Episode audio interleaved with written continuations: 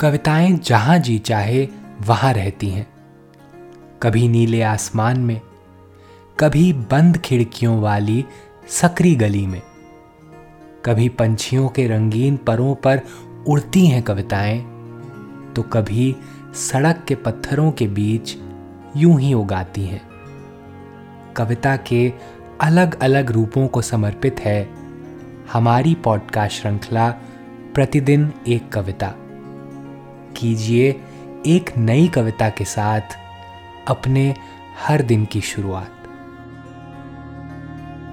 आज हम सुनेंगे निर्मला पुतुल जी की कविता अपने घर की तलाश में, आरती जैन की आवाज़ में। अंदर समेटे पूरा का पूरा घर। मैं बिखरी हूँ पूरे घर में, पर यह घर मेरा नहीं है। बरामदे पर खेलते बच्चे मेरे हैं। घर के बाहर लगी नीम प्लेट मेरे पति की है। मैं धरती नहीं, पूरी धरती होती है मेरे अंदर, पर यह नहीं होती मेरे लिए। कहीं कोई घर नहीं होता मेरा, बल्कि मैं होती हूँ, स्वयं एक घर, जहाँ रहते हैं लोग निर्लिप्त, गर्भ से लेकर बिस्तर तक के बीच। कई कई रूपों में। धरती के इस छोर से उस छोर तक मुट्ठी भर सवाल लिए मैं। छोड़ती, हाफती, भागती, तलाश रही हूँ सदियों से निरंतर।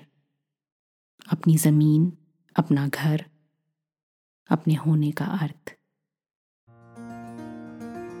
आज की कविता को आप पॉडकास्ट के शो नोट्स में पढ़ सकते हैं। आप जहाँ भी प्रतिदिन एक कविता सुन रहे हैं, वहाँ अपने कमेंट शेयर करना ना भूलें। अगर आप चाहते हैं कि नई धारा रेडियो की यह प्रस्तुति हर सुबह आपके व्हाट्सएप पर आ जाए तो हमें इस नंबर पर मैसेज भेजें। Seven four two eight seven seven five three seven six कल एक और कविता के साथ फिर मिलेंगे।